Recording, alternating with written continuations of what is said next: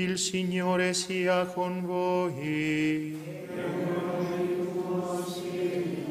Dal Vangelo secondo Giovanni. In quel tempo Pilato disse a Gesù, Sei tu il re dei giudei? Gesù rispose, Dici questo da te oppure altri ti hanno parlato di me? Pilato disse, sono forse io giudeo? La tua gente e i capi dei sacerdoti ti hanno consegnato a me. Che cosa hai fatto? Rispose Gesù, il mio regno non è di questo mondo. Se il mio regno fosse di questo mondo, i miei servitori avrebbero combattuto perché non fossi consegnato ai giudei, ma il mio regno non è di qua giù. Allora Pilato gli disse, dunque tu sei re? Rispose Gesù, tu lo dici, io sono re.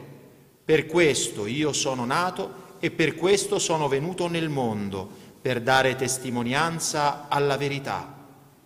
Chiunque è dalla verità ascolta la mia voce. Parola del Signore. Siano lodati Gesù e Maria. Cari fratelli e sorelle, eccoci all'ultima domenica del tempo ordinario che, come di consueto, è dedicata alla solennità di Cristo Re. In questa solennità la Chiesa riafferma la regalità universale di Cristo e oggi è quanto mai urgente riaffermare questa regalità universale universale. Noi abbiamo sentito Gesù a Pilato dire il mio regno non è di qua giù, perché in quel momento colui che esercitava il governo lo stava giudicando e il Signore si è messo, si è sottoposto in quel caso al giudizio delle persone di questo mondo, dei giudici di questo mondo, si è sottomesso a una autorità mondana, ma lui è al di sopra di ogni autorità e in effetti il suo regno è un regno eterno. Abbiamo udito nel, nell'Apocalisse, è eterno il suo regno, cioè è sempre stato, sempre sarà, non verrà mai meno, mentre invece noi sappiamo che il cielo e la terra passeranno e con esso tutti gli apparenti governi di questo mondo che cambiano nella sostanza, no? si passa dalla, dal, dalla, dal, dal governo del più forte dell'antichità sempre comunque il governo del più forte, ma in diverse forme, no? Nella, nel, nel, totalitarismo passato, nelle democrazie o nelle finte democrazie, nelle, nel, nella Repubblica, in tutte le forme che volete, però diciamo il grande peccato del nostro mondo attuale è quello, proprio quello di essersi affrancato, di aver rinnegato il governo di Dio sulle cose. Non c'è spazio per Dio, non c'è spazio per Dio. Anche la Costituzione italiana, che è un bellissimo documento giuridico, non ha spazio per Dio. Perché? Perché vuole essere inclusiva, perché è fondata sul lavoro, quello che volete, però la scelta dei padri costituenti è stata quella di mettere da parte Dio. E ugualmente la scelta dei cosiddetti padri d'Europa nella Costituzione europea del 2000, no? che hanno rinnegato le radici e non hanno voluto riconoscere le radici cristiane d'Europa. È un dominio del laicismo. Questo, fratelli e sorelle, è il maggior delitto commesso dal mondo contemporaneo, cioè aver apostatato ufficialmente da Cristo e da Dio. Vedete, Cristo è re, è re. Già il nome Cristo ce lo dice. Cristo che cosa vuol dire? Vuol dire l'unto, colui che è unto. Nell'Antico Testamento si ungevano solo due categorie di persone, i re e i sacerdoti. E Cristo è il vero e unico re è il vero e unico sacerdote. Da lui prende forma ogni regalità in questo mondo e autorità e potestà perché a lui è stata data ogni potestà.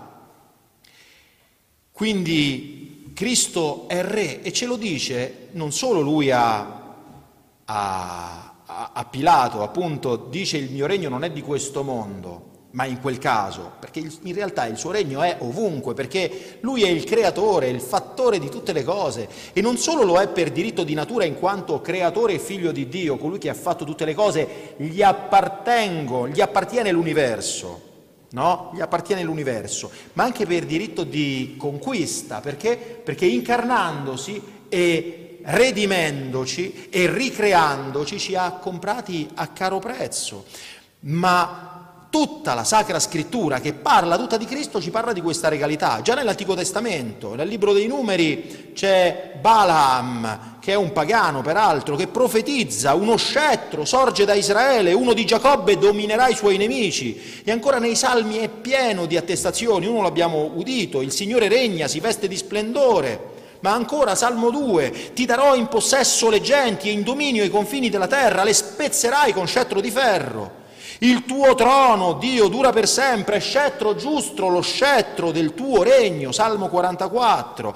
Nei suoi giorni, Salmo 71, fiorirà la giustizia e abbonderà la pace finché non si spenga la luna e dominerà da mare a mare, dal fiume sino ai confini della terra.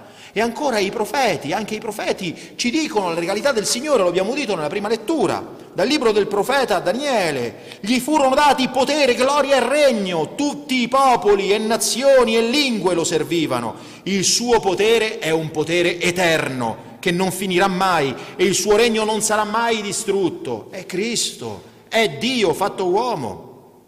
E ancora il profeta Isaia, lo inizieremo a sentire in tempo di Natale, ci è stato dato un figlio, sulle sue spalle il segno della sovranità ed è chiamato consigliere ammirabile, Dio potente, Padre per sempre, principe della pace, grande sarà il suo dominio. E la pace non avrà fine sul trono di Davide, sul regno che egli viene a consolidare e rafforzare con il diritto e la giustizia e ancora il profeta Geremia, ecco verranno giorni, dice il Signore, nei quali susciterò a Davide un germoglio giusto che regnerà da vero re e sarà saggio ed eserciterà il diritto e la giustizia sulla terra. E nel Nuovo Testamento non cambia la musica, perché? Perché già dall'annunciazione l'arcangelo Gabriele annuncia alla Beata Vergine Maria, Maria che il suo figlio regnerà sul trono di Davide. Peraltro Gesù stesso si, appunto, si attribuisce il titolo di re e non solo si attribuisce il titolo di re, ma ne esercita pienamente le prerogative. Quali sono le tre potestà fondamentali di ogni autorità, che peraltro nello Stato democratico dovrebbero essere tenute separate, cioè non colluse le une con le altre, proprio per garantire la pluralità e la vera democrazia? Perché se stanno insieme questi poteri, ecco che c'è il totalitarismo, c'è la dittatura. Questi poteri sono il potere legislativo, cioè fare le leggi, il potere giudiziario, cioè giudicare, il potere esecutivo, cioè avere il potere di, far, di farle attuare quelle leggi, di metterle in pratica. È triste quando non vi è dissenso tra questi poteri in uno Stato, quando sono tutti orientati in una direzione senza alcuna contraddizione, senza alcun alcun rispetto l'uno dell'altro, perché non sai più a chi rivolgerti, no? Se il potere legislativo ti carica di leggi ingiuste e il potere giudiziario che dovrebbe su questo verificare non fa niente, tace, e il potere esecutivo, il braccio armato, qualunque sia il nome o il colore di colui che governa, ecco che siamo in una dittatura. Quindi triste. Comunque Gesù che grazie a Dio è Dio e quindi anche se riunisce in sé questi tre poteri non è un dittatore, perché è Dio, è Dio, è colui che ha, che ha scritto le regole del mondo, colui che ha fatto tutte le cose. Il potere legislativo nel discorso della montagna, avete inteso che fu detto e parla della legge antica, ma io vi dico, la cambia, la perfeziona. Ecco il potere legislativo. Chi può dare le leggi? Dio. Gesù è Dio, dalle leggi. Potere giudiziario, quando il figlio dell'uomo alla fine dei tempi verrà nella sua gloria, siederà sul suo trono, sul trono siede il re nella valle di Giosafat e quel giorno separerà i buoni dai cattivi, le pecore dai capri, giudicherà tutte le genti, potere giudiziario. Il potere esecutivo è evidentemente conseguente di questi due poteri, ma glielo sentiamo attribuire da San Giovanni Battista, no? che annuncia ai ai farisei che egli ha in mano il ventilabro per ripulire la sua aia, per raccogliere il frumento nel granaio, ma la pula, la paglia, la brucerà con fuoco inestinguibile. È Dio, ha tutto il potere in sé, ha ogni autorità e per questo ha il diritto di governare in questo mondo attraverso i suoi fedeli, attraverso coloro che credono in Lui attraverso coloro che vogliono che il regno di Dio venga nelle anime loro. Quando noi chiediamo al Padre che venga il suo regno, beh, venga il regno in noi e attraverso di noi in questo mondo che è tutto messo nelle tenebre e nelle mani del diavolo. Ma se noi facciamo regnare Dio in noi, la sua luce sarà in noi e noi stessi saremo quella luce del mondo che Dio ha posto qui. Quindi il regno esterno, sociale, pubblico di Gesù, di Dio, dipende dalla misura in cui il Signore regna attraverso di noi, nelle nostre vite, se ci santifichiamo, se operiamo quel miglioramento con la grazia di Dio che il Signore vuole, desidera da noi e ci chiede quella grazia che è l'anticipo della gloria e che è il regno di Dio in questo mondo e che diventa poi, si proietta nella gloria, nel regno di Dio eterno. E San Bonaventura dice che questa grazia è di, tre tipi, di diversi tipi, ma a noi ce ne interessano tre, cercherò di essere, di essere breve che già mi sono dilungato abbastanza. La, la grazia battesimale, la grazia penitenziale e la grazia finale. La grazia battesimale è necessaria per entrare nel regno di Dio, perché, dice Gesù, se uno non nasce da acqua e da spirito non può entrare nel regno di Dio. E dice San Bonaventura che la ragione di questa necessità è che tutti nasciamo figli dell'ira e di conseguenza dobbiamo essere restituiti all'innocenza mediante il battesimo che ricevuto questo richiede inoltre tre disposizioni stabili da parte nostra, la fede, la carità e l'obbedienza. La fede nella somma verità, perché senza la fede, dice la lettera agli ebrei, è impossibile piacere a Dio. Peraltro il regno, il paradiso sarà il godimento dell'eterna verità, il godimento dell'eterna verità, ma colui che non crede, colui che non accoglie la verità qui, che gli si presenta e preferisce chiudere il cuore, chiudere l'anima, chiudere l'intelletto alla verità, come può goderla in eterno? In secondo luogo è necessario l'amore, la carità. L'amore per cosa? Per la somma bontà, cioè amare Cristo, potenza e sapienza di Dio. E la ragione per questo, è che, per, per, di questa cosa, è che l'anima portata al paradiso si unisce a Dio, cioè noi siamo chiamati a unirci a Dio, nell'unione che i mistici chiamano trasformante, cioè l'anima si divinizza, è divinizzata a tal punto da Dio che viene trasformata, che si divinizza. È un'unione incredibile ed è un'unione che avviene attraverso la carità, attraverso l'amore. È l'amore che unisce saldamente l'amante all'amato e quando l'amato è Dio e l'amore è Dio, l'amante anche diventa Dio. Terzo, l'obbedienza, l'obbedienza ai comandamenti del Signore.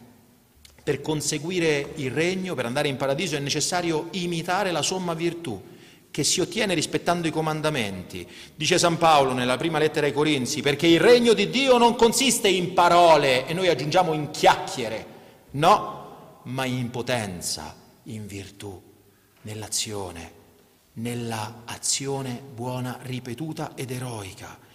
Non chiunque mi dice Signore, Signore entrerà nel regno dei cieli, dice Gesù, ma colui che fa la volontà del Padre mio che è nei cieli.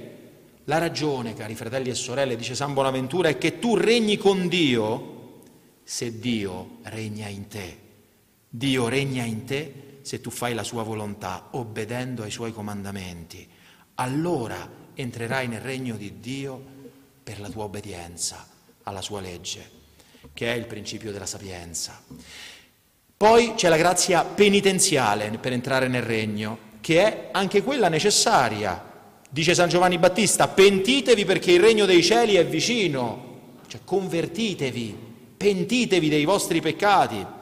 E è una penitenza, una violenza che dobbiamo fare a noi stessi. Peraltro dice Gesù che il regno dei cieli patisce violenza, solo i violenti se ne appropriano. Ma che genere di violenza è questa? Beh, la violenza contro le tre radici mefitiche che troviamo in tutte le nostre anime. La radice della superbia, la radice dell'avarizia e la radice della concupiscenza, della lussuria, del disordine, dell'appetito disordinato ai piaceri di questo mondo. E contro la superbia che cosa dobbiamo prendere? La scure dell'umiltà. E questo insegna Gesù dicendo in verità vi dico se non vi convertirete e non diventerete come i bambini non entrerete nel regno dei cieli. E ancora lasciate che i bambini vengano a me e non glielo impedite perché a chi è come loro appartiene il regno dei cieli. Perché? Perché questo? Perché nel regno dei cieli ci sarà sottomissione totale a Dio, assoluta, e il superbo per sé non si vuole sottomettere a nessuno figurarsi se non si vuole, se si sottomette a Dio.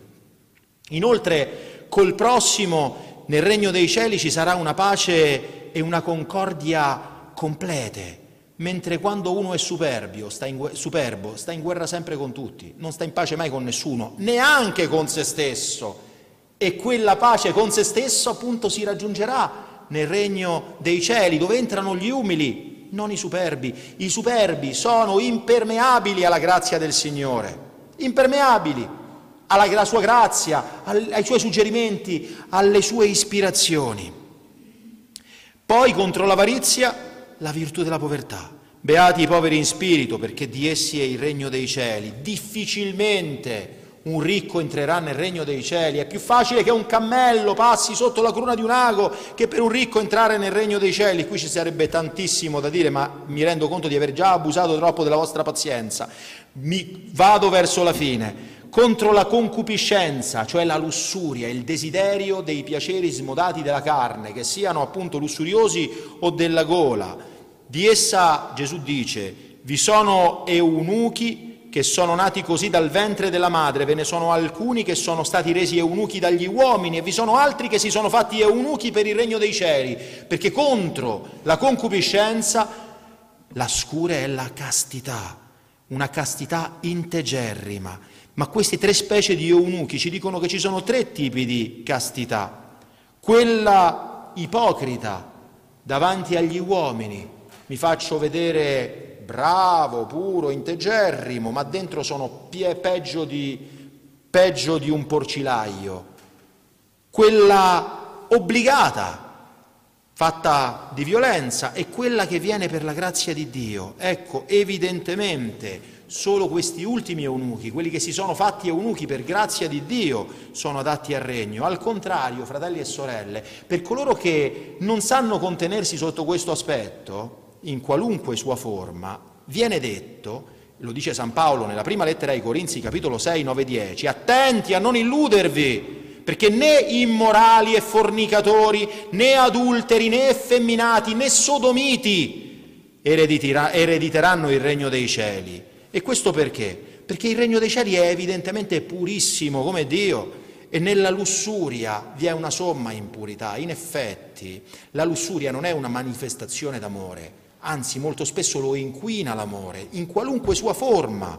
L'amore vero è un amore puro, elevato e spesso viene bestializzato proprio da questi appetiti quando non sono controllati e non sono vissuti secondo Dio. E il regno dei cieli è ordinatissimo e nel peccato carnale vi è la ragione, nel quale la ragione rimane assorbita dalla carne, vi è un sommo disordine. Terzo, il regno dei cieli è incorruttibile e perpetuo e nel peccato carnale vi è la somma corruzione.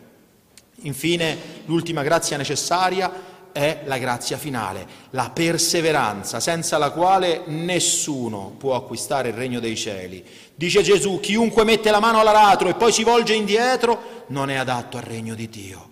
Chi non persevera buona, nelle buone opere non è adatto al regno di Dio, perché, dice San Bonaventura, corre vanamente colui che si ferma per strada senza giungere alla meta.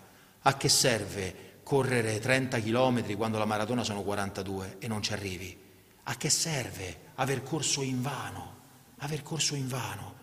Il Signore, se tu ti metti a correre, desideri correre, desideri raggiungere la meta, quelle forze che tu non hai e che io non ho e che nessuno di noi ha, ce le mette Lui. Quando vogliamo giungere alla meta, lì allora capiremo che il suo gioco è leggero, il suo peso è soave. E per questo serve essere pazienti nelle tribolazioni, perché è necessario attraversare molte tribolazioni per entrare nel regno di Dio. Atti degli Apostoli 14-22. È necessario, fa parte di questo. Perché? Perché il regno è il coronamento di tutti, sarà coronamento, sarà l'incoronazione nostra. E dove c'è corona c'è vittoria. E per la vittoria c'è un combattimento. E nel combattimento ci sono nemici, tentazioni, tribolazioni. E allora abbiamo confidenza piena in Gesù, nostro Signore, nostro Re, nostro campione, perché se vivremo in Lui, con Lui, per Lui, Lui stesso combatterà e vincerà tutte le nostre battaglie. E potremo dire quel giorno insieme a San Paolo, ora mi resta solo la corona di giustizia che il Signore giusto giudice mi consegnerà in quel giorno e non solo a me, ma anche a coloro che attendono con amore la sua manifestazione. Attendiamo con amore e infallibilmente riceveremo il premio. Siano lodati Gesù e Maria.